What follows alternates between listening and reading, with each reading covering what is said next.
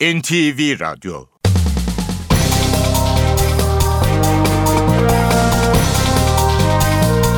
İşe Giderken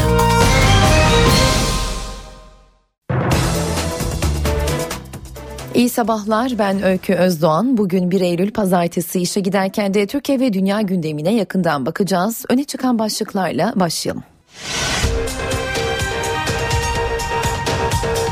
Alman Der Spiegel dergisi Almanya'dan sonra Amerikan istihbaratının da Ankara ve İstanbul'da gizli birimler kurup Türkiye'yi dinlediğini yazdı. Yeni adli yıl Cumhurbaşkanı ve Başbakanın katılmayı reddettiği törenle bugün açılıyor. Cumhurbaşkanı Erdoğan, Yargıtay'daki açılış törenine Barolar Birliği Başkanı Metin Feyzioğlu davet edildiği için katılmayacak. Davutoğlu hükümetinin programı bugün mecliste okunacak. Programda çözüm süreci ve paralel yapı iddiaları da var. Özel okullara yeni kayıt yaptıracak öğrencilerin devlet yardımı için yaptığı başvuruları bugün sonuçlanacak. 250 bin kontenjan için 180 bin başvuru yapıldı. Üniversite heyecanı yaşayan iki gencin kalbi 19 yaşında durdu. Gençlerden biri evde ailesiyle televizyon izliyordu, diğeri yolda yürüyordu. Uzmanına genç yaşta kalpten ölüme karşı alınacak önlemleri sorduk. Hafta sonunda yurtta iki kişi boğuldu. Üç kişi denizde kayboldu. Arama çalışmaları sürüyor. Bursa Uludağ'da ise virajı alırken kontrolden çıkan otobüs şarampole yuvarlandı. Biri çocuk dört kişi yaşamını yitirdi. Balık mevsimi başladı. Karadeniz'de balıkçılar tekneleri doldururken İstanbul'da ise şiddetli rüzgar nedeniyle çoğu tekne barınaklarda demirli kaldı. İşe Giderken gazetelerin gündemi.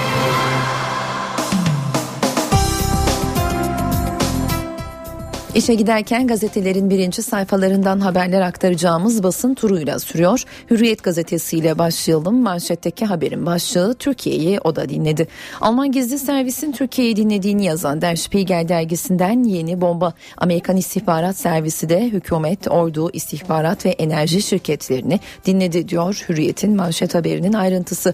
Hemen altında ise çember kırıldı başlığı göze çarpıyor. Amerikan uçakları bombaladı, Irak ordusu karadan girdi. İki İki aydır IŞİD kuşatmasındaki Türkmen kasabası Amerli nefes aldı diyerek ayrıntılandırıyor Hürriyet haberini.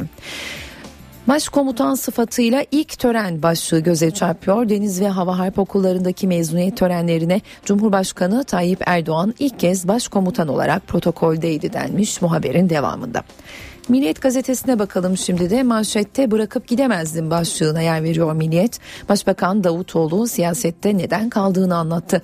Davutoğlu üniversiteye dönecektim 367 garabeti, Dağlıca baskını ve AK Parti'ye kapatma davası açıldı. Bu davanın içinde kalmam gerekti diyerek alıntı yapıyor Davutoğlu'nun açıklamalarından hemen yanında yer bulan haberin başlığı ise Ankara'nın tespiti güç savaşları. Türkiye'nin dinlenmesi Amerikan ve Almanya arasındaki istihbarat ve güç savaşının bir uzantısı diyerek bugün tüm gazetelerin birinci sayfalarında yer bulan haberi ayrıntılandırıyor Milliyet. Zamanla devam ediyoruz. Kurtarma sözü tutulmayınca itirafçı polis kumpası deşifre etti diyor haberin başlığı. Nitelikli hırsızlık, görevi kötüye kullanma ve görev sırrını açıklama suçundan gözaltına alınan polis Seyit Akşit'in tehdit ve baskıyla hizmet hareketi aleyhinde ifade vermeye zorlandığı ortaya çıktı. Akşit kendisine verilen hırsızlık suçundan kurtarma sözü yerine getirilmeyince savcıya mektup yazarak kumpası ayrıntısıyla anlattı. Amerika ve İngiltere'de Türkiye'yi dinledi. Liderlerin bilgisayarına sızıldı diyor sürmanşetteki haberin başlığı. Haftalık Der Spiegel dergisi Amerika ve İngiltere'nin de Türkiye'yi dinlediğini yazdı. Habere göre Ankara, Washington için en üst düzey istihbarat hedefleri arasındaydı. İngiliz istihbaratı da Türkiye'nin enerji sektörüne yönelik dinlemeler yaptı. Üst düzey yetkililerin ve liderlerin bilgisayarlarına sızdı. Sabah var sırada önce makineye gir sonra kapıyı çal diyor. Özel bir haberine yer veriyor manşetinde. MIT'te yeni dönem. Yalan makinesi geldi. Yeni elemanlar ve yurtdışı görevden dönenler önce yalan testinden geçecek. Milli İstihbarat Teşkilatı CIA, FBI gibi istihbarat ve polis teşkilatlarında kullanılan yalan makinesi dönemine geçti deniyor sabahın manşet haberinin ayrıntısında. Sürece doping başlıklı haberle devam edelim. Yeni Türkiye'de de inadına barış görüş denilerek silahların gömülmesine kadar uzanacak yol haritası belirlendi deniyor bu haberin ayrıntısında ve Yargıtay'da tuhaf kulis başlığı göze çarpıyor hemen yanında. HSYK seçimleri öncesi bazı Yargıtay üyelerinin il il dolaşarak paralel yapıya bağlı adaylara destek istedikleri ortaya çıktı. Yeni Şafak'sa manşetinde bizi bu zulümden kurtarın başlıklı haberine yer veriyor. Yargıda Birlik platformu yargıda ve özellikle de HSYK'daki paralel yapılanma tehlikesine dikkat çekerek oy kullanacak tüm hakim ve savcılara çağrıda bulundu. Gelin birlik olalım. Devam ediyoruz. Yeni Şafak'tan diploma coşkusu başlıklı haberle Cumhurbaşkanı Erdoğan ve Başbakan Ahmet Davutoğlu Deniz Harp Okulu'nda 241. dönem diploma ve sancak devir teslim törenine katıldı. Star gazetesi ise otelci Zekeriya başlığını kullanıyor. Manşetinde Fatih Belediye Başkanı Mustafa Demir skandal baskını anlattı. Belediyeyi bastı, başkanın makamına oturdu, birim amirlerini karşısına dizdi. İşini takip ettiği otel sahibini arayıp odaya çağırdı ve karşısındakileri göstererek ne istiyorsan bizzat söyle dedi. Paralel seferberlik başlıklı haberin ayrıntısını aktaralım. Yine Star gazetesinden hükümeti iç işlerine karışmakla itham eden Yargıtay yönetimi paralel yapının HSYK adayları için seferber olan Danıştay ve Yargıtay üyelerine sessiz kaldı. Habertürk var sırada. Eğitimde kader günü diyor sürmanşetinde. Devlette ikinci nakil dönemi özelde serbest kayıtlar bugün başlıyor deniyor ayrıntısında. Manşetindeki haberin başlığı ise MIT'te yalan makinesi. Milli İstihbarat Teşkilatı şüpheli veya yeni katılan personele uygulamak üzere yalan makinesi satın aldı diyor. Habertürk bu haberinin ayrıntısında. Güven oyu haftası başlıklı haberin ayrıntısı ise şöyle. Davutoğlu ve Kılıçdaroğlu bu hafta güven oyu sınavına giriyor. Davutoğlu 62. hükümetin programını bugün meclise sunacak. 4 Eylül'de görüşmeler, 6 Eylül'de de güven oylaması var. Son olarak Cumhuriyet gazetesi var. Sırada Amerika'nın fidan için İran şüphesi başlığına yer veriyor manşetinde Cumhuriyet. Amerika Türkiye'de hükümetten orduya en kritik isimleri dinlemiş. Hemen altında ise artık acımayacağım başlığı göze çarpıyor. Kılıçdaroğlu'nun yeni bir sayfa açıyorum dediği kurultay öncesi parti içine mesaj. CHP lideri Kılıçdaroğlu bundan sonra parti içinde çatlak seslere izin vermemek konusunda kararlı. Partide disiplini sağlayacağım. Partinin resmi organları vardır. Eleştirmek isteyen o organlarda eleştirisini yapar deniyor bu haberin devamında.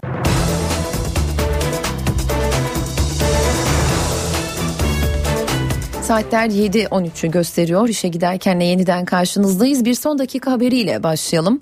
İstanbul Emniyetinde paralel yapı olduğu iddiasıyla operasyon başlatıldı. Sabah erken saatlerde başlayan operasyonda gözaltına alınanlar var. Eski Mali Şube Müdürü Yakup Saygılı da gözaltında. Alman Der Spiegel dergisi Amerikan istihbaratının Ankara ve İstanbul'da kurduğu gizli birimler aracılığıyla Türkiye'yi dinlediğini yazdı. Dergi Amerikan istihbaratının Türkiye üzerinde Rusya, Ukrayna, Gürcistan ve Suriye'ye yönelik dinleme faaliyetleri yürüttüğünü de öne sürdü. Alman Der Spiegel dergisi yeni iddiaları gündeme taşıdı. Dergiye göre Amerikan Ulusal Güvenlik Teşkilatı Ankara ve İstanbul'da kurduğu gizli birimler aracılığıyla Türkiye'de dinleme faaliyetlerinde bulundu. Der Spiegel iddiasını eski CIA çalışanı Edward Snowden'ın sızdırdığı gizli belgelere dayandırdı.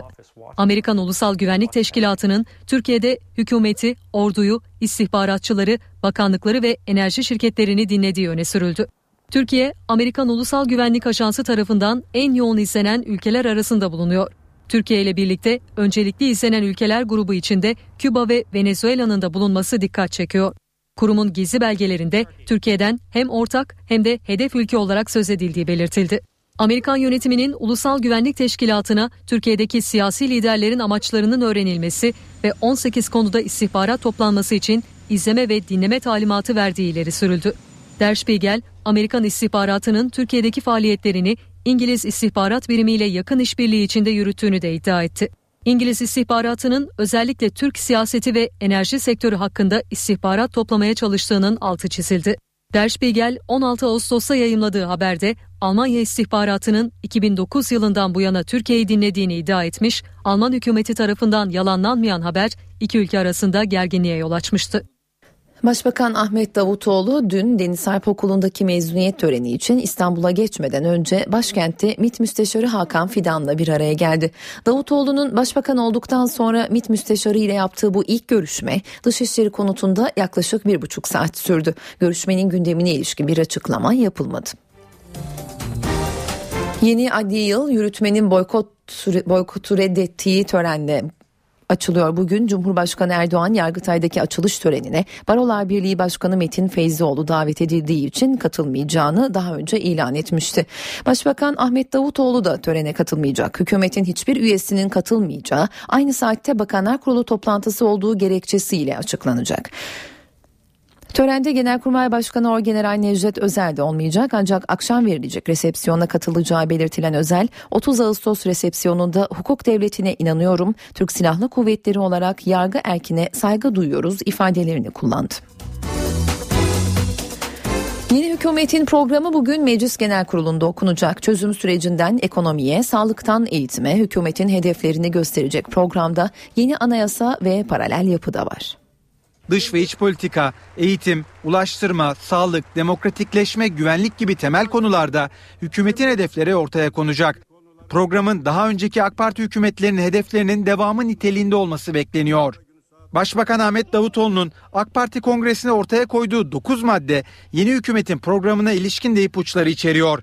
Hükümet programında yeni anayasa ihtiyacı ve AK Parti'nin bu konudaki kararlılığının vurgulanması bekleniyor. Demokratikleşme konusu da programın önemli başlıklarında olacak. Milletin seçtiği siyasi otoriteye şantaj yapmak açık bir ihanettir. Davutoğlu kongre konuşmasında paralel yapıyla mücadeleye değinmişti. Hükümet programında da bu konuya özel vurgu yapılması bekleniyor. 62. hükümetin en önemli hedeflerinden biri de çözüm sürecinin başarısı olacak. Programda çözüm sürecinin devamı ve sonuca ulaştırılması ile ilgili kararlılık vurgulanacak. Başbakan Davutoğlu'nun kongrede vurguladığı Ankara merkezli dış politika anlayışının hükümet programında da yer alması bekleniyor. Ekonomide programın önemli başlıklarından biri olacak. Dünyanın ilk 10 ekonomisi arasına girme hedefiyle birlikte sürdürülebilir büyüme, işsizlikle mücadele gibi başlıkların programa girebileceği belirtiliyor. Hükümetin eğitim konusundaki hedefleri de açıklanacak. Özellikle YÖK'ün yapısındaki değişiklik ihtiyacı üzerinde durulması bekleniyor. YÖK'ün mevcut üniversitelerin ihtiyaçlarını karşılamadığı vurgulanacak. Başbakan Yardımcısı Bülent Arınç, başbakanlık görevi için kendisini destekleyenler olduğunu ancak sıcak bakmadığını söyledi. Arınç bazı kişilerin partiyi karıştırmak için kendi adını ortaya attıklarını söyledi. Yeni Başbakan Yardımcısı Yalçın Akdoğan'ın diyet borcu sözlerine de isim vermeden cevap verdi. Sayın Abdullah Gül'ü gel genel başkan yapıyoruz seni desek bile 2015'e kadar başbakan olması mümkün değil. Başbakan Yardımcısı Bülent Arınç, AK Parti Genel Başkanlığı için neden Abdullah Gül'ü düşünmediklerinin sebeplerini açıkladı. Abdullah Gül'ü Sayın Cumhurbaşkanımızı sevmek ayrı bir konu, partimizin geleceği ayrı bir konu. Dolayısıyla biz önce davamızı, partimizi, sonra da şahısları bu hesabın içerisinde koymak zorundaydık. Arınç, AK Parti Bursa 34. İl Danışma Meclisi toplantısına katıldı. Başbakanlık görevi için kendisini destekleyenler olduğunu ancak sıcak bakmadığını söyledi. Ben esasen başbakanlık hesabı içinde olmadığımı, böyle bir şey düşünmediğimi de hem de TRT'nin önünde ikrar etmek suretiyle tavrımı belli etmiştim. Sayın Davutoğlu'nun ismi hepimizin de gönlünden geçen bir isim olarak tecelli etti. Çünkü o nasıl başbakanımız Cumhurbaşkanlığını yüzde yüz hak ediyorsa alnının akıyla Sayın Davutoğlu da inşallah güçlü bir başbakan olmayı fazlasıyla hak ediyor. Başbakan Yardımcısı Bülent Arınç isim vermeden yeni Başbakan Yardımcısı Yalçın Akdoğan'ın diyet borcu sözlerine yanıt verdi. Fani şahıslara bir diyet borcumuz yok bizim. Ama millete karşı, milletin şahsı manevisine karşı bir teşekkür borcumuz var. MHP milletvekili Engin Alan'a hapishaneden 850 liralık yemek faturası geldi. Balyoz davasından 4 yıl yatan Engin Alan'dan hapishanede yediği yemeklerin parası isteniyor. Balyoz davasından tutuklandı, 4 yıl hapis yattı, tahliye oldu. MHP milletvekili Engin Alan'dan şimdi de cezaevinde yediği yemeklerin parası isteniyor. Bugüne kadar olan hiçbir şey yok sayılamaz. Hiç kimse bugüne kadar olanların yanına kar kalacağını düşünmesin. Emekli Kor General Engin Alan balyoz davası nedeniyle 2010'da tutuklandı. 18 yıl ceza aldı. Haziran ayında Anayasa Mahkemesi kararıyla cezaevinden çıktı.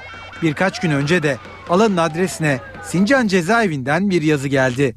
Engin Alan'dan 4 yıl boyunca cezaevinde yediği yemeklerin bedeli olan 850 lira istendi. Haberi MHP milletvekilinin kızı Tülin Alan sosyal medya hesabından duyurdu. Yönetmeliğe göre hapiste geçirdikleri süre boyunca yapılan harcamalar hükümlerden istenebiliyor.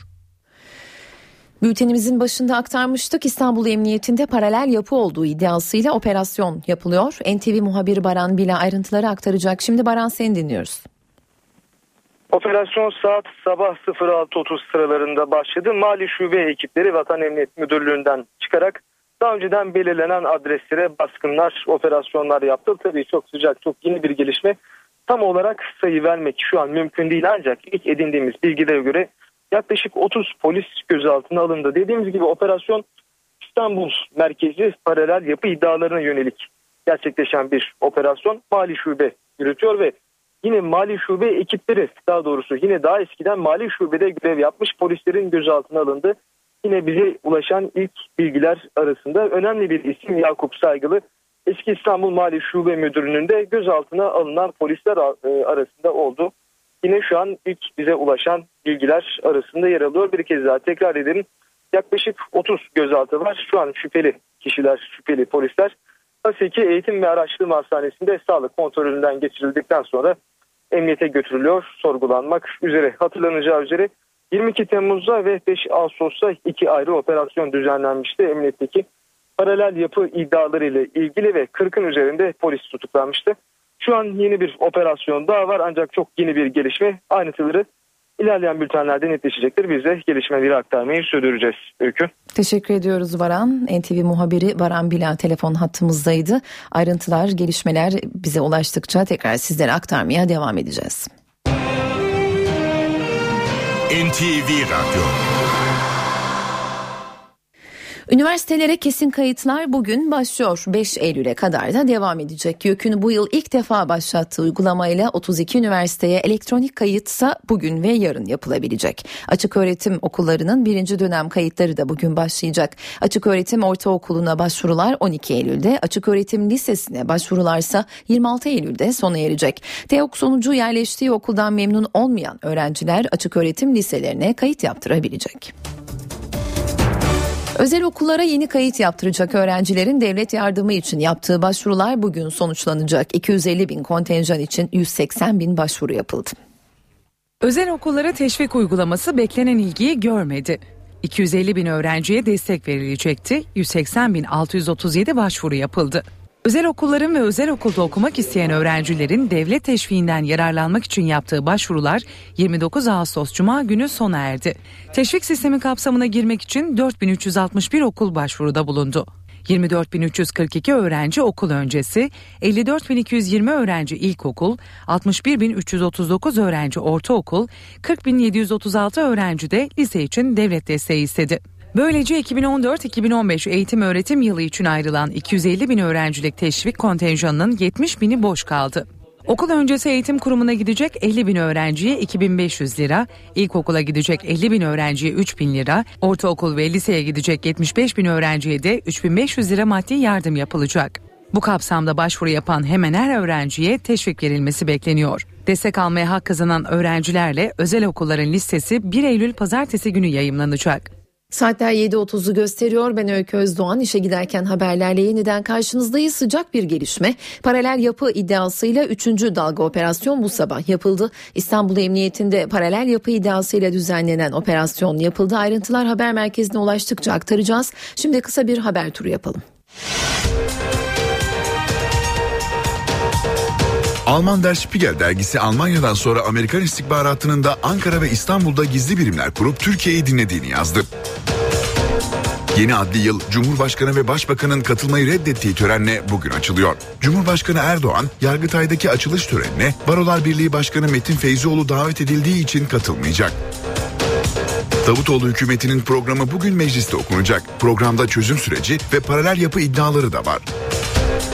Özel okullara yeni kayıt yaptıracak öğrencilerin devlet yardımı için yaptığı başvuruları bugün sonuçlanacak. 250 bin kontenjan için 180 bin başvuru yapıldı. Üniversite heyecanı yaşayan iki gencin kalbi 19 yaşında durdu. Gençlerden biri evde ailesiyle televizyon izliyordu, diğeri yolda yürüyordu. Uzmanına genç yaşta kalpten ölüme karşı alınacak önlemleri sorduk. Hafta sonunda yurtta iki kişi boğuldu. Üç kişi denizde kayboldu. Arama çalışmaları sürüyor. Bursa Uludağ'da ise virajı alırken kontrolden çıkan otobüs şarampole yuvarlandı. Biri çocuk dört kişi yaşamını yitirdi. Balık mevsimi başladı. Karadeniz'de balıkçılar tekneleri doldururken İstanbul'da ise şiddetli rüzgar nedeniyle çoğu tekne barınaklarda demirli kaldı.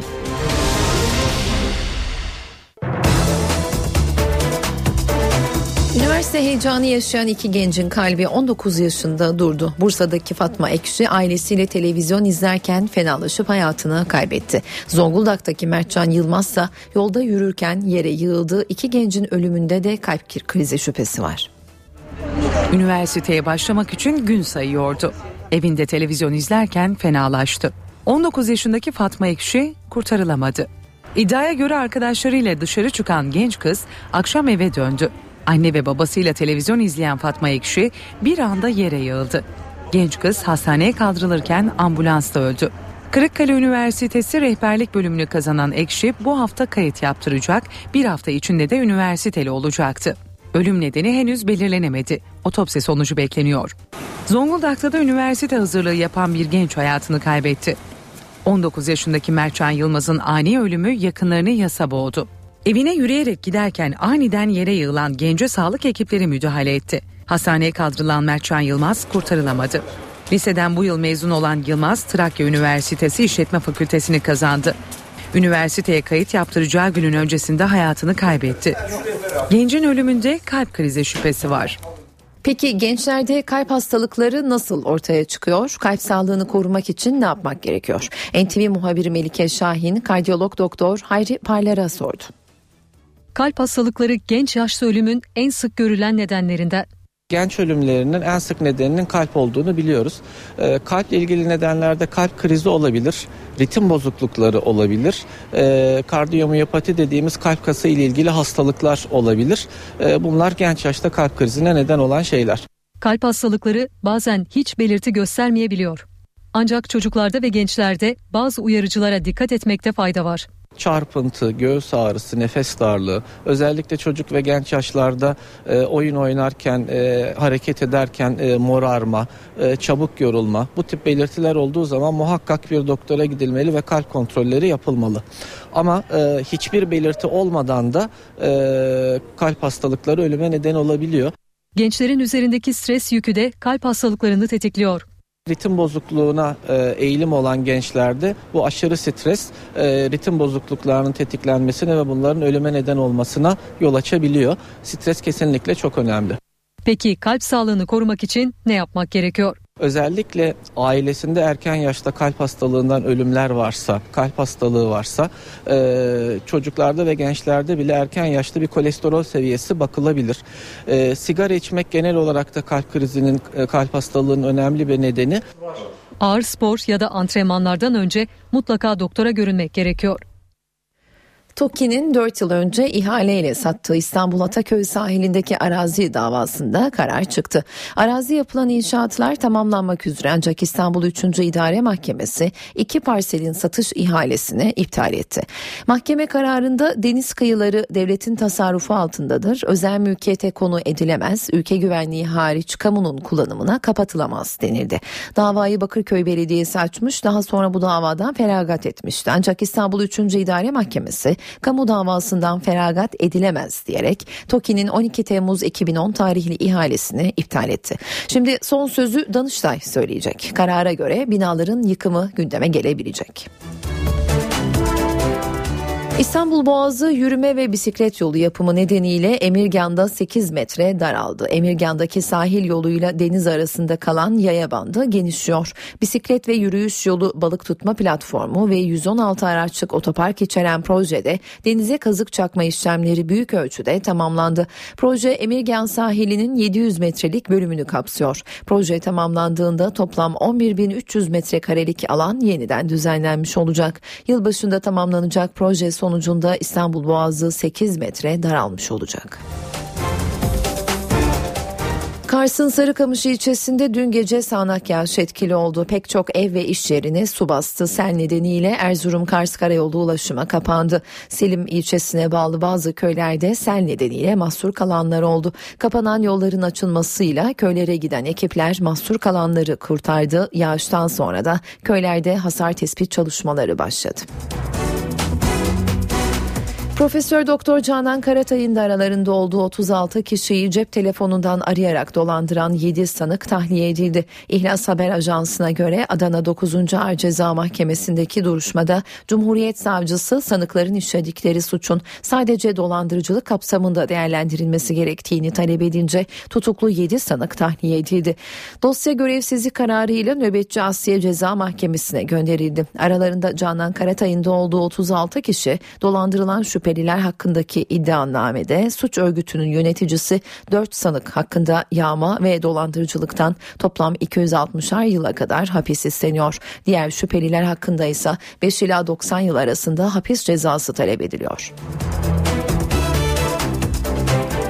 Sağlık Bakanlığı bu yıl ilk kez yeni açılacak eczane kontenjanını ilçe nüfusuna göre belirledi. Buna göre en az 3500 kişiye bir eczane düşecek şekilde eczane açılabilecek. İstanbul, Ankara, İzmir gibi illerin büyük ilçelerinde eczane fazlası olduğu için yeni kontenjan tanınmadı.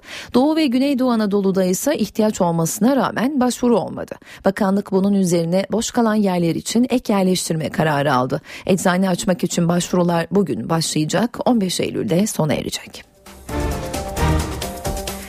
Denizlerde av yasağı sona erdi. Karadeniz'de balıkçılar tekneleri doldurdu ancak İstanbul'da şiddetli rüzgar nedeniyle çoğu tekne barınaklarda demirli kaldı.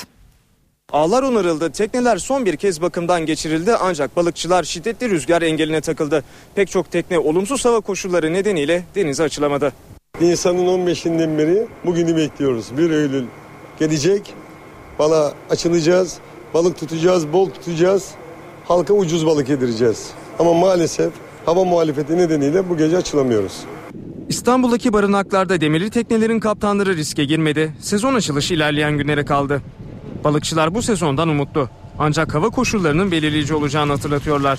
Bu sene denizlerimizde e, palamut olsun, çinakop olsun, istavrit olsun şu anda güvelden izlenimlere göre yani olta balıkçılığımız 15 gün önceden açıldı. Bayağı hayli bir bol gözüküyor.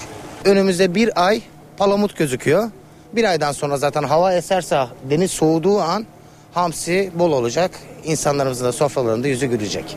Balıkçıların bazı sistemleri de vardı. Boy yaçağının balıkçının geleceği açısından bize olumlu pozitif olarak bir yararı olacağına inanmıyoruz. Yani bu yasakların yumuşatılmasına ama bunun yanında ölçülü balık tutulması için bakanlığımızın çalışma yapmasını istiyoruz. Av sezonu 15 Nisan'a kadar sürecek. İşe giderken haberler sürüyor. Ayhan Aktaş spor haberlerini aktaracak. Şimdi günaydın Ayhan sözü sana bırakıyoruz. NTV Radyo Spor haberleri başlıyor.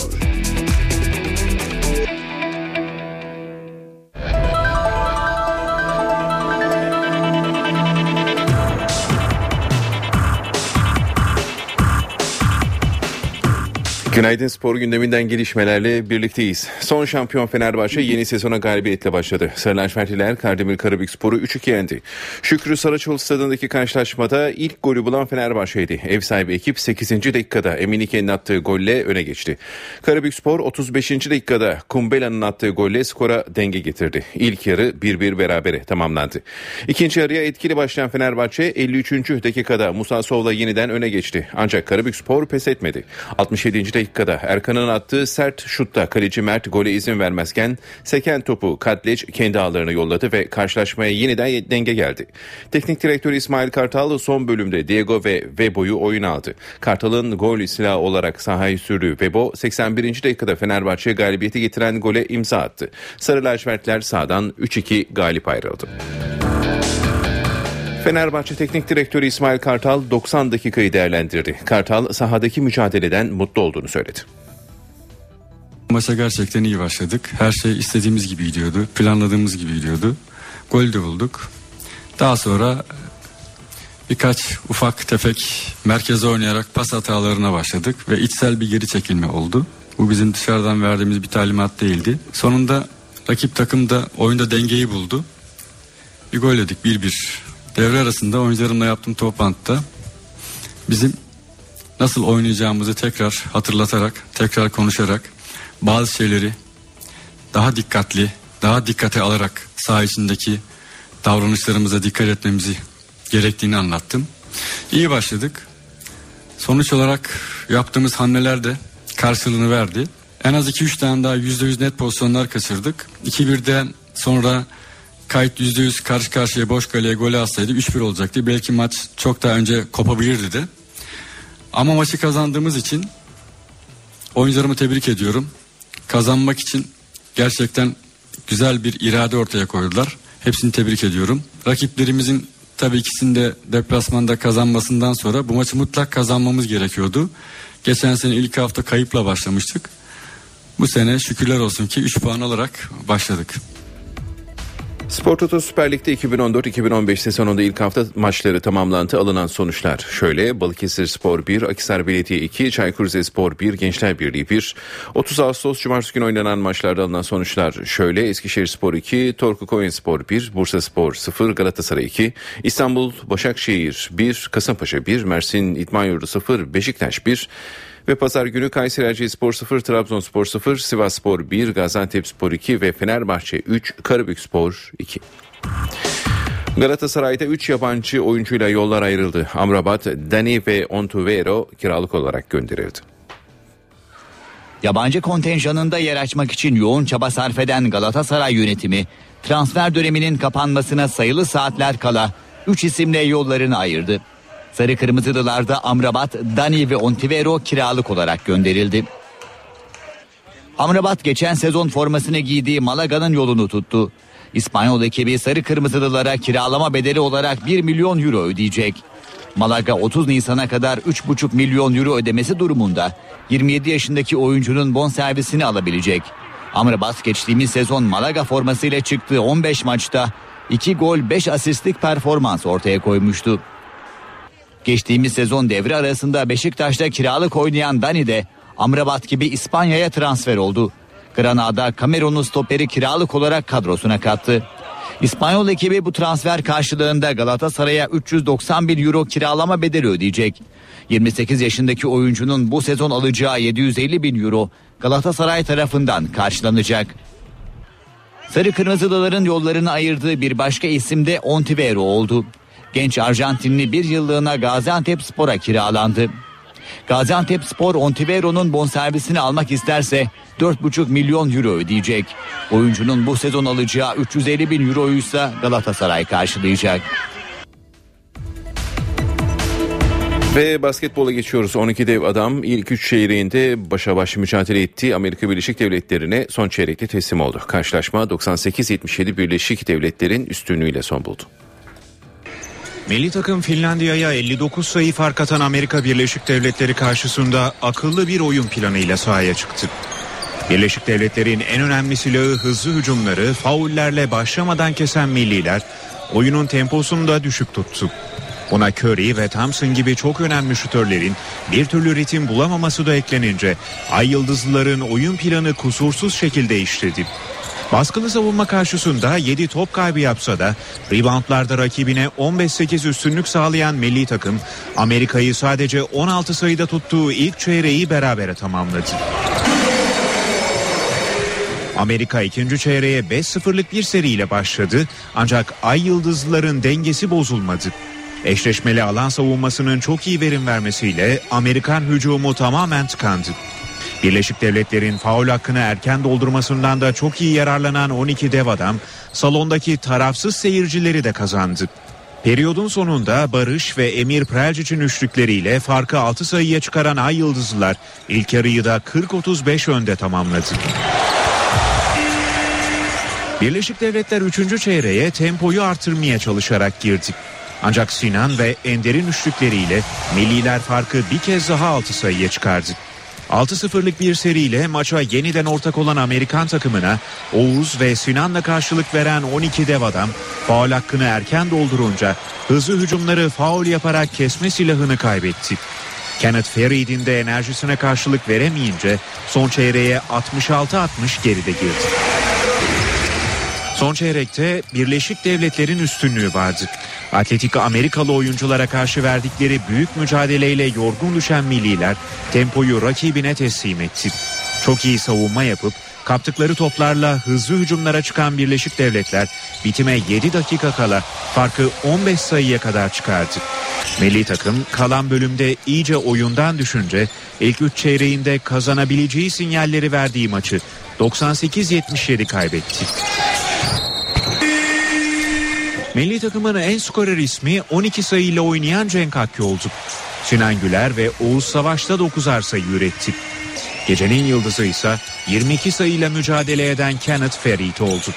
İlk üç çeyrek çok başarılı bir mücadele ortaya koyan milliler, atletik Amerikalı rakipleri karşısında maçı 28 top kaybıyla kapattı. Amerika yenilgisi milli takımın moralini bozmadı. Antrenör Ergin Ataman ortaya koyulan mücadeleden memnun olduğunu söyledi. 28 dakika oyunun kontrolünü elimizde tutmayı başardık. Yine top kaybı yaptık o 28 dakikada ama minimum da yaptık ve onların temposunu hep düşürmeye çalıştık. Hep kontrollü bir oyun oynadık. Hep set, set offense'te hep doğru atışları bulmaya çalıştık ve özellikle ilk devrede değişmeli alan savunmasında yani onların özel ikili oyunlarını, içeri dalışlarını hep içeri kapatarak 3 saniye koridorunu kapatarak o bölgeye girmelerine izin vermedik.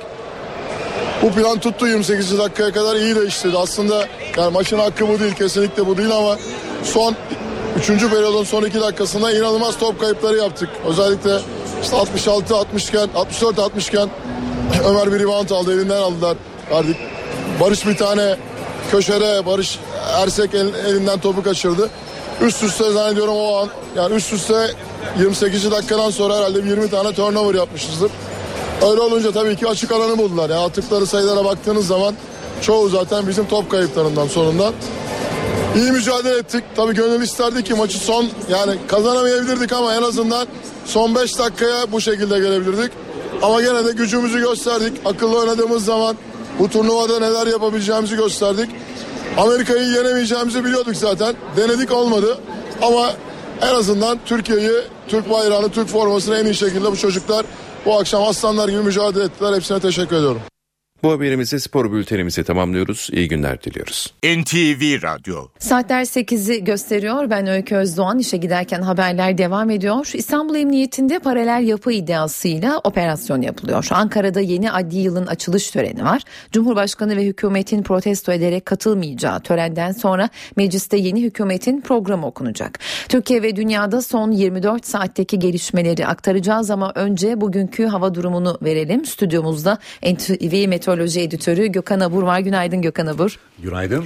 Geçen hafta sonbahar havası vardı ama sıcaklıklar e, etkisini devam ettirecek galiba. Nasıl bir hava bekliyor bizi bu haftada? Evet e, genel duruma bakarsak e, hafta sonunda oldukça kuvvetli rüzgar vardı. Hatta cumadan başlamıştı ve yer yerde Marmara içinde deniz seferlerini aksatıyordu. Aynı şekilde dün gece balıkçılar denize açıldı ve rüzgarın kuvvetli olmasından dolayı e, alabildiğim duyumlara göre de Marmara Denizi içinde öncelikle avlanmayı seçtiler.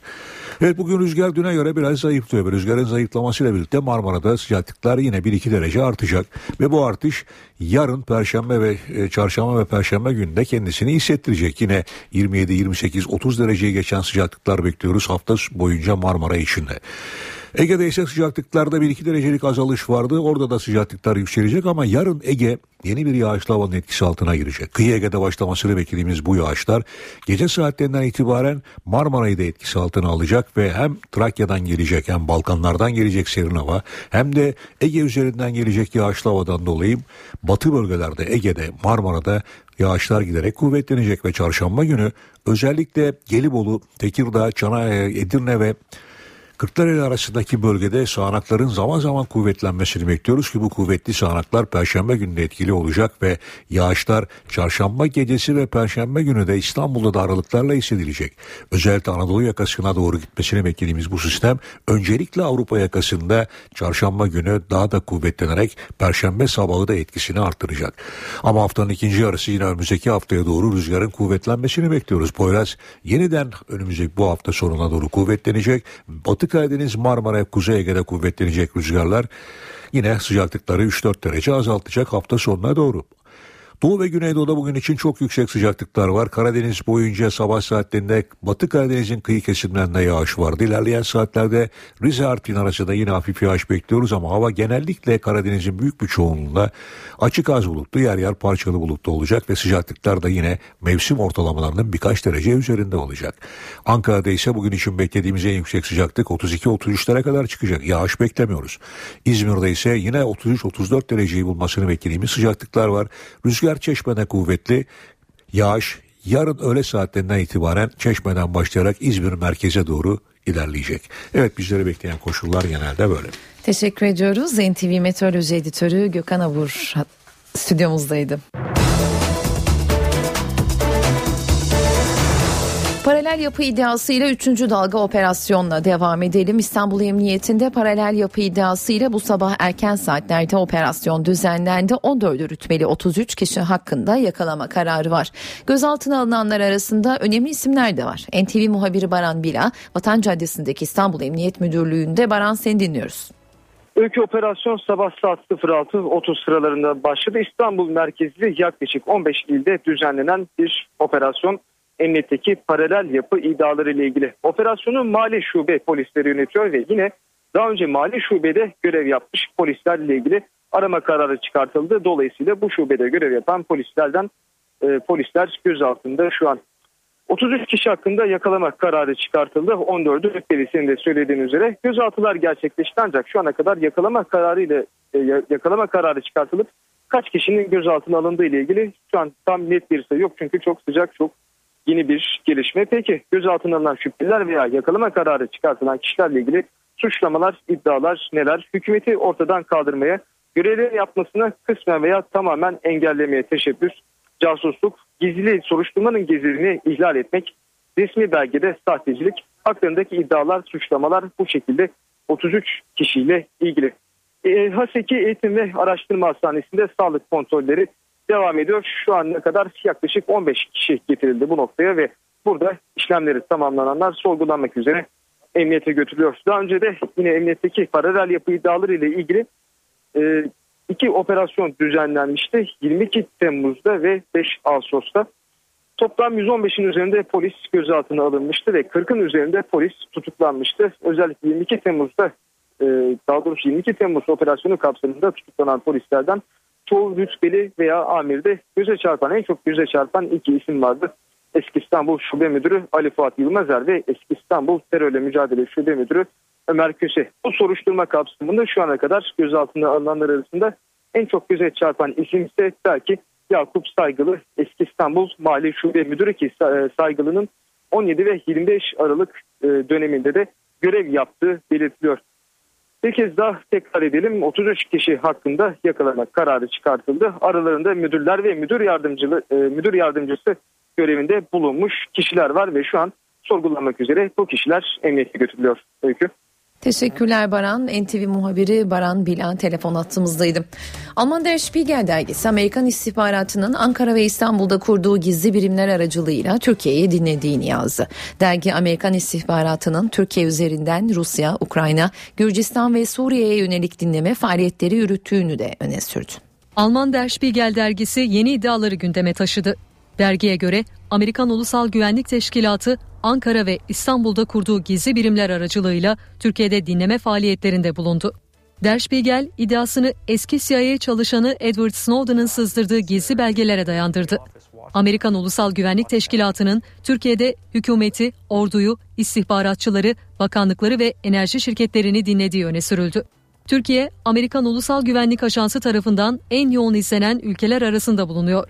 Türkiye ile birlikte öncelikli izlenen ülkeler grubu içinde Küba ve Venezuela'nın da bulunması dikkat çekiyor. Kurumun gizli belgelerinde Türkiye'den hem ortak hem de hedef ülke olarak söz edildiği belirtildi. Amerikan yönetiminin Ulusal Güvenlik Teşkilatı'na Türkiye'deki siyasi liderlerin amaçlarının öğrenilmesi ve 18 konuda istihbarat toplanması için izleme ve dinleme talimatı verdiği ileri sürüldü. Der Spiegel, Amerikan istihbaratının Türkiye'deki faaliyetlerini İngiliz istihbarat birimiyle yakın işbirliği içinde yürüttüğünü de iddia etti. İngiliz istihbaratının özellikle Türk siyaseti ve enerji sektörü hakkında istihbarat toplamaya çalıştığının altı çizildi. Der Spiegel 16 Ağustos'ta yayımladığı haberde Almanya istihbaratının 2009 yılından bu yana Türkiye'yi dinlediğini iddia etmiş, Alman hükümeti tarafından yalanlanmayan haber iki ülke arasında gerginliğe yol açmıştı. Ankara'yı yoğun bir hafta bekliyor. Bugün yeni hükümetin ilk Bakanlar Kurulu toplantısı yapılacak. Ardından Meclis Genel Kurulu'nda hükümet programı okunacak. Devir teslim törenleri bitti. Cumhurbaşkanı ile birlikte yeni başbakan bakanlar koltuklarına oturdu. Ankara yoğun bir haftaya giriyor. 62. hükümetin ilk bakanlar kurulu toplantısı pazartesi günü yapılacak. Başbakan Ahmet Davutoğlu ilk kez bakanlar kuruluna başkanlık edecek. Başbakan yardımcıları Yalçın Akdoğan ve Numan Kurtulmuş, Dışişleri Bakanı Mevlüt Çavuşoğlu, Avrupa Birliği Bakanı Volkan Bozkır, Gümrük ve Ticaret Bakanı Nurettin Canikli yeni görevlerinde ilk toplantılarına katılacak. AK Parti grubu da hafta başında Başbakan Ahmet Davutoğlu başkanlığında ilk toplantısını yapacak. Ardından hükümet programı Meclis Genel Kurulu'nda okunacak. Adalet ve Kalkınma Partisi'nin değişen yönetimi de pazartesi günü ilk kez bir araya gelecek. Merkez Yönetim Kurulu toplanacak. Hüseyin Çelik yerine parti sözcüsü olan eski Başbakan Yardımcısı Beşir Atalay'la Numan Kurtulmuş'un kabineye geçmesiyle onun yerine de Genel Başkan Yardımcısı olan Mehmet Muş yeni isimler olarak toplantıya katılacak. Yoğun başlayan hafta hızlı devam edecek. Hükümet programı üzerinden görüşmelerin 4 Eylül'de, güven oylamasının da 6 Eylül'de yapılması planlanıyor. Yeni adli yıl yürütmenin protesto ettiği törenle bugün açılıyor. Cumhurbaşkanı Erdoğan Barolar Birliği Başkanı konuşma yapacağı için katılmayacak. Başbakan Davutoğlu da aynı gerekçeyle törene katılmayacak. Hükümetin hiçbir üyesinin törene katılmayacak olması aynı saatteki Bakanlar Kurulu toplantısına bağlanıyor. Akşamsa adli yıl açılışı nedeniyle resepsiyon düzenlenecek. Genelkurmay Başkanı Necdet Özel bu resepsiyona katılacağını belirterek hukuk devletine inanıyorum. Türk Silahlı Kuvvetleri olarak yargı erkine saygı duyuyoruz ifadelerini kullandı. MHP milletvekili Engin Alan'a hapishaneden 850 liralık yemek faturası geldi. Balyoz davasından 4 yıl yatan Engin Alan'dan hapishanede yediği yemeklerin parası isteniyor. Balyoz davasından tutuklandı, 4 yıl hapis yattı, tahliye oldu. MHP milletvekili Engin Alan'dan şimdi de cezaevinde yediği yemeklerin parası isteniyor. Bugüne kadar olan hiçbir şey yok sayılamaz. Hiç kimse bugüne kadar olanların yanına kar kalacağını düşünmesin. Emekli Kor General Engin Alan balyoz davası nedeniyle 2010'da tutuklandı. 18 yıl ceza aldı. Haziran ayında Anayasa Mahkemesi kararıyla cezaevinden çıktı. Birkaç gün önce de Alan'ın adresine Sincan cezaevinden bir yazı geldi. Engin Alan'dan 4 yıl boyunca cezaevinde yediği yemeklerin bedeli olan 850 lira istendi. Haberi MHP milletvekilinin kızı Tülin Alan sosyal medya hesabından duyurdu. Yönetmeliğe göre hapiste geçirdikleri süre boyunca yapılan harcamalar hükümlerden istenebiliyor. Özel okullara yeni kayıt yaptıracak öğrencilerin devlet yardımı için yaptığı başvurular bugün sonuçlanacak. 250 bin kontenjan için 180 bin başvuru yapıldı. Özel okullara teşvik uygulaması beklenen ilgiyi görmedi. 250 bin öğrenciye destek verilecekti. 180 bin 637 başvuru yapıldı. Özel okulların ve özel okulda okumak isteyen öğrencilerin devlet teşviğinden yararlanmak için yaptığı başvurular 29 Ağustos Cuma günü sona erdi. Teşvik sistemi kapsamına girmek için 4361 okul başvuruda bulundu. 24.342 öğrenci okul öncesi, 54.220 öğrenci ilkokul, 61.339 öğrenci ortaokul, 40.736 öğrenci de lise için devlet desteği istedi. Böylece 2014-2015 eğitim öğretim yılı için ayrılan 250 bin öğrencilik teşvik kontenjanının 70 bini boş kaldı. Okul öncesi eğitim kurumuna gidecek 50 bin öğrenciye 2500 lira, ilkokula gidecek 50 bin öğrenciye 3000 lira, ortaokul ve liseye gidecek 75 bin öğrenciye de 3500 lira maddi yardım yapılacak. Bu kapsamda başvuru yapan hemen her öğrenciye teşvik verilmesi bekleniyor. Destek almaya hak kazanan öğrencilerle özel okulların listesi 1 Eylül pazartesi günü yayımlanacak. Bir de hatırlatma yapalım. Üniversitelere kesin kayıtlar bugün başlıyor. 5 Eylül'e kadar devam edecek. NTV Radyo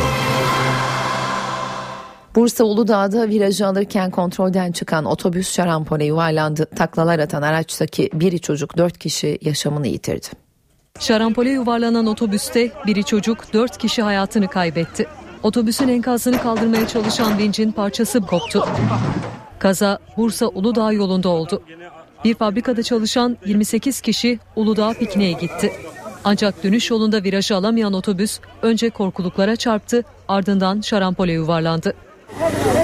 Otobüs yaklaşık 30 metre boyunca taklalar attı. Araç buradan yukarıdan geldi otobüs bir çatırtı koptu. Ondan sonra baktık bu araba aşağı takla atmaya başladı. Mesela burada oturuyorduk oradan otobüs geliyordu. Galiba frenleri tutmuyordu yani tam olarak. Vitese geçirmeye çalıştı. Dişlerden ses geliyordu. Vitese takamadı herhalde. Oradan böyle gelmese direkt buradan vurup oradan aşağı. Çok süratli değildi. Soğana süratlendi burada. Burada süratlendi araba. Orada tam sürat değildi. Burada süratlendi araba. Kazada 5 yaşındaki bir çocukla bir kadın 4 kişi hayatını kaybetti, 24 kişi de yaralandı. Yaralılar halat yardımıyla uçurumdan çıkarılarak hastaneye kaldırıldı. Bu arada devrilen otobüsü çıkarma çalışmaları sırasında aracın ağırlığına dayanamayan vincin parçası koptu. Parçaların isabet ettiği bir itfaiyeci yaralandı. Aynı bölgede perşembe günü de bir midibüs devrilmiş, 15 kişi yaralanmıştı. Hafta sonunda yurttan gelen boğulma haberlerini de aktaralım. Kütahya ve Elazığ'da göle giren iki kişi boğuldu. İstanbul ve Tekirdağ'da ise denize giren üç kişi kayboldu. Fırtına arama çalışmalarını zorlaştırıyor. İstanbul ve Tekirdağ'da denize giren 3 kişi kayboldu. Elazığ ve Kütahya'dan da boğulma haberleri geldi. Tekirdağ Kumbağa'da cumartesi günü 4 akrabasıyla denize giren 25 yaşındaki Emre Taş'tan bir süre sonra gözden kayboldu. 3 kişinin ikisi denizdeydi, ikisi çıktı, teki çıkamadı. Hemen arama çalışması başlatıldı. İlk gün 10 saat süren aramadan sonuç çıkmadı. Hava şartları dalgıçları da zorladı. Dalgalar şiddetlendiği için arama çalışmalarında aksamalar oldu. İstanbul Riva'da da cumartesi günü denize giren 38 yaşındaki İsmet Arman ve 32 yaşındaki Fuat Gürbüz'den haber alınamıyor. Arama kurtarma çalışmaları kötü hava şartları nedeniyle yapılamadı. Aileler ümitle sahilde bekleyişlerini sürdürdü. Kütahya'nın Simav ilçesinde koyunlarını otlatan iki çoban göle düştü. Çobanlardan biri kurtarıldı. Ancak 25 yaşındaki Ramazan Bilgin'in cesedine ulaşıldı. Elazığ'da ise serinlemek için Hazar Gölü'ne giren 23 yaşındaki Fatih Taşdemir kayboldu. Taşdemir'in cesedini dalgıçlar buldu. Üniversite heyecanı yaşayan iki gencin kalbi 19 yaşında durdu. Bursa'daki Fatma Ekşi ailesiyle televizyon izlerken fenalaşıp hayatını kaybetti. Zonguldak'taki Mertcan Yılmaz ise yolda yürürken yere yığıldı. İki gencin ölümünde de kalp krizi şüphesi var. Üniversiteye başlamak için gün sayıyordu. Evinde televizyon izlerken fenalaştı. 19 yaşındaki Fatma Ekşi kurtarılamadı. İddiaya göre arkadaşlarıyla dışarı çıkan genç kız akşam eve döndü. Anne ve babasıyla televizyon izleyen Fatma Ekşi bir anda yere yığıldı. Genç kız hastaneye kaldırılırken ambulansta öldü.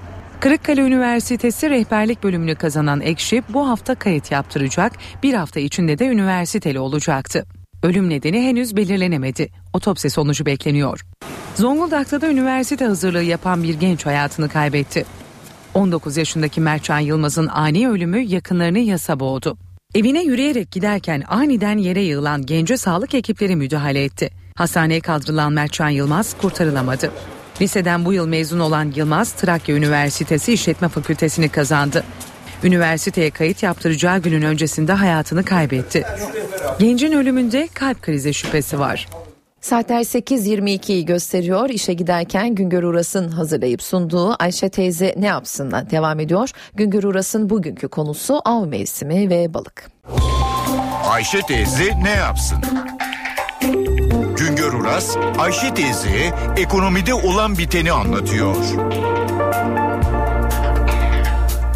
Merhaba sayın dinleyenler, merhaba Ayşe Hanım teyze, merhaba Ali Rıza Bey amca. Denizlerde av yasağı sona eriyor. Av mevsimi başlıyor. Ümit edelim ki bu yıl denizlerden daha çok balık çıkar. 2013 yılında deniz balıkları üretimi bir yıl önceye göre yüzde altı buçuk oranında geriledi. Denizlerden 295 bin ton balık çıktı. Halbuki 2007 yılında denizlerde avlanan balık miktarı 518 bin ton idi. 2012 yılında 315 bin tona, geçen yılda 295 bin tona geriledi. 295 bin ton balığın 76 bin tonu balık unu fabrikalarında giden hamsi. Kalıyor halkın yiyebileceği deniz balığı olarak yılda 220 bin ton balık. Denizlerde ve iç sularda üretilen çiftlik balıkları olmasa halkımız balık yiyemeyecek demektir. 2013 yılında denizlerdeki çiftliklerde 67 bin ton levrek, 35 bin ton çupura üretildi. İç sularda 127 bin ton alabalık üretildi. Açık anlatımı ile denizlerden çıkan balık kadar çiftlik balığı üretimi var. Balık ithalatı da yapılıyor. Dışarıdan 2013 yılında 67 bin ton balık geldi. İthalata 188 milyon dolar ödedik. Pazara çıkanı ile ve de balık yemine gideni ile denizlerden toplam 340 bin ton hamsi çıkıyordu. Geçen yıl bu hamsi miktarı 179 bin tona düştü. Lüfer üretimi 25 bin tondan 5 bin tona indi. Uskumru üretimi 800 bin tondan 120 bin tona düştü. Halkımızın çok tükettiği çipura ve levrek üretimi ile ilgili rakamlar çiftlik üretiminin önemini daha açık bir şekilde gösteriyor. Bakınız 2013 yılında denizde avlanan çipura 943 ton. Deniz çiftliklerinde üretilen çupra ise 35 bin ton. Biri 943 ton, öbürü 35 bin ton. Geçen yıl denizlerde avlanan levrek 186 ton, deniz çiftliklerinde yetiştirilen levrek 67 bin ton. Balıkçılarda satılan, lokantalarda yenilen tüm çupralara ve levreklere bunlar nefis deniz çuprası ve ya da deniz levreği deniyor ve yaklaşık 3 misli fazla ödeme yapılıyor. Ama rakamlar gösteriyor ki bu yenilen levreklerin ve çupranın büyük bir bölümü çiftlik levreği ve çiftlik çuprası. Deniz avcılığına çıkan 16 bin tekne var. Bunların 13 bininin boyu 10 metreden küçük tekneler. Boyu 20 metreden büyük balıkçı teknelerinin sayısı ise 700 dolayında. Büyük tekneler ileri teknolojiyle balığı buluyor, vahşi avlanmadan çekinmeden denizin dibini tarıyor, sürüleri olduğu gibi yakalıyor. Ve de bunun sonucu olarak denizler kuruyor, denizler balıksız kalıyor. Sonuç denizin dibini tarayarak dibini kuruttuğumuz yumurtlama döneminde ve yavru iken balıkları denizden toplayıp çıkarttığımız için denizlerde balık kalmadı. Her şeye rağmen balıkçılarımıza hayırlı av mevsimi dileyelim. Bir başka söyleşi de birlikte olmak ümidiyle şen ve esen kalın sayın dinleyenler.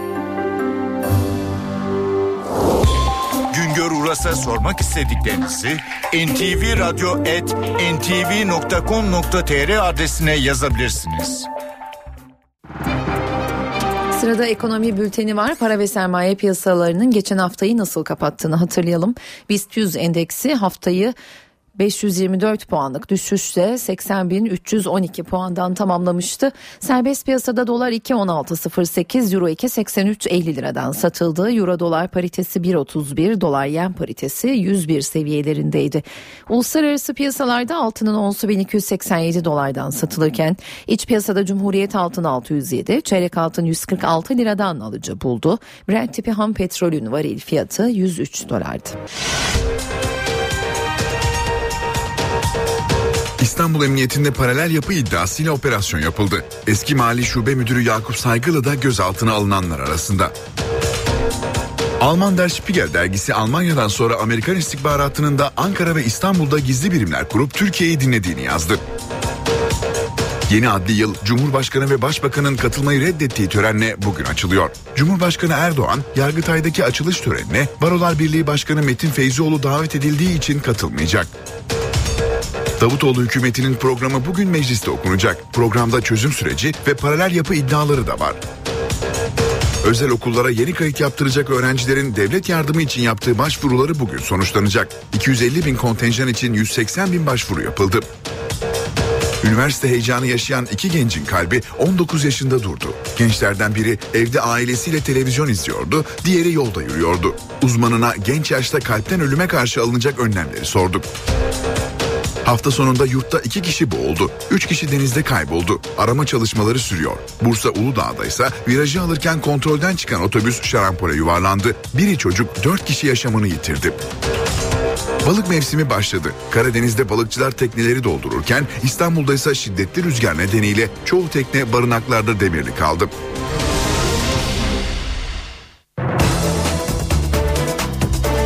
İşe giderken Ankara gündemiyle devam ediyor. Gündemin başlıklarını NTV muhabiri Murat Barış Koralp'ten alacağız. Murat günaydın. Ankara'da yoğun bir gün var yine. Bir yanda Bakanlar Kurulu toplantısı ve hükümet programının okunması, diğer yanda tartışmalı adli yıl açılışı. Sözü sana bırakıyoruz. Başkentte bugün pek çok ilk yaşanacak. Ahmet Davutoğlu başkanlığında 62. hükümet ilk Bakanlar Kurulu toplantısını saat 10'da yapacak. Davutoğlu Bakanlar Kurulu'na ilk kez başkanlık edecek. Başbakan yardımcıları Yalçın Akdoğan, Numan Kurtulmuşlu, Dışişleri Bakanı Mevlüt Çavuşoğlu, Avrupa Birliği Bakanı Volkan Bozkır ve Gümrük ve Ticaret Bakanı Nurettin Canikli de yeni görevleriyle ilk toplantıya Bakanlar Kurulu'na ilk kez katılacaklar. Bakanlar Kurulu'nun hemen ardından bu kez AK Parti grubu da Başbakan Ahmet Davutoğlu başkanlığında ilk toplantısını mecliste yapacak. Mecliste bugün kritik bir oturum var. Genel Kurul 62. hükümetin programının okunması için açılacak. Ancak hemen öncesinde Başbakan yardımcılığına getirilen Numan Kurtulmuş yemin edecek görevine başlayacak. Saat 18'de ise Adalet ve Kalkınma Partisi'nin değişen yönetimi de bugün ilk kez bir araya gelecek. Merkez Yürütme Kurulu Başbakan ve Genel Başkan Ahmet Davutoğlu başkanlığında toplanacak. Toplantıya parti sözcülüğüne getirilen Beşir Atalay ve Genel Başkan yardımcılıklarına getirilen Mehmet Muş'la Öznur Çalık da ilk kez katılacak. Bu toplantıda AK Parti'nin gelecek yıl sonbaharda yapacağı olağan kongresi ele alınacak. Başkent bugün uzun süredir tartışılan adli yıl açılış törenine de ev sahipliği yapacak. Törene Cumhurbaşkanı Recep Tayyip Erdoğan ve Başbakan Ahmet Davutoğlu katılmayacaklar. Yargıtay Başkanı Ali Alkan'la Barolar Birliği Başkanı Metin Feyzoğlu'nun konuşma yapacağı törende hükümetten hiçbir temsilci olmayacak. Ayrıca Genelkurmay Başkanı Orgeneral Necdet Özel de bu toplantıda bu törende olmayacak. Akşam saatlerinde mecliste ise adli yıl açılış resepsiyonu var. Onun da saati 8. Öykü. Baran teşekkürler. Saatler 8.40'ı gösteriyor. Ben Öykü Özdoğan. İşe giderken haberlerde günün öne çıkan gelişmelerini aktarmayı sürdürüyoruz.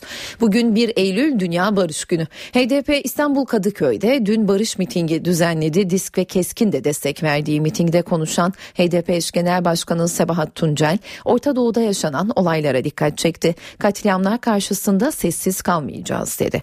Tuncel, Türkiye'nin Orta Doğu politikasının çözüm sürecini de olumsuz etkiledi istediğini söyledi. Almanya Savunma Bakanlığı IŞİD'i durdurmak amacıyla insani sorumluluk ve güvenlik çıkarları gereği peşmerge güçlerine silah sevkiyatı yapma kararı aldı. Alman Dışişleri Bakanı Frank-Walter Steinmeier ve Savunma Bakanı Ursula von der Leyen tarafından Berlin'de açıklanan karara göre 4000 peşmerge silahlarla donatılacak, 30 Milan tipi tank savar, 500 tank savar füzesi, 10 bin el bombası, 8000 G3 ve G36 tipi silah gönderilecek. Almanya ayrıca insani yardım çerçevesinde 50 milyon euro para yardımı yapacak. Irak ordusu peşmergeler ve Şii milisler IŞİD'in kuşattığı Emirli kasabasına girmeyi başardı. Amerikan ordusu da operasyona hava saldırılarıyla destek verdi. IŞİD'in Türkmen kasabası Emirli'ye yönelik kuşatması kırıldı. Irak birlikleri Emirli kasabasına girdi. Emirli çevresindeki köylerde askeri operasyonlar hala sürüyor. Kuvvetlerimiz ilerlerken çatışmalarda devam ediyor.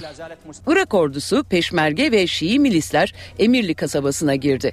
Bu ilerleme Amerikan savaş uçaklarının kasaba yakınındaki IŞİD mevzilerine düzenlediği hava saldırılarının ardından gerçekleşti. Operasyonda 15 IŞİD militanının yakalandığı duyuruldu. Bunun IŞİD'in Irak'ta elde ettiği kazanımların ardından örgüte yönelik düzenlenen en büyük operasyon olduğu belirtiliyor. Nüfusunun çoğunluğunu Türkmenlerin oluşturduğu Emirli, iki aydan fazla bir süredir IŞİD militanlarının kuşatması altındaydı. Amerikan ordusu Bağdat'ın 170 kilometre kuzeyinde bulunan Emirli'ye havadan insani yardım operasyonu da gerçekleştirdi. Amerika Birleşik Devletleri'nin bu operasyonuna İngiltere, Fransa ve Avustralya savaş uçakları da katıldı. Irak'ın batısında düzenlenen intihar saldırısında 37 kişi öldü. Ramadi kentinde asker ve polisin üs olarak kullandığı bir inşaat alanına bomba yüklü araçla düzenlenen saldırıda 22 güvenlik görevlisi ve 15 sivil hayatını kaybetti. Ramadi ve Felluce geçen Ocak ayında IŞİD ve Irak güvenlik güçleri arasında yoğun çatışmalara sahne olmuştu. Libya'da silahlı milisler Amerikan Büyükelçiliği'nin bir bölümünde kontrolünü ele geçirdi.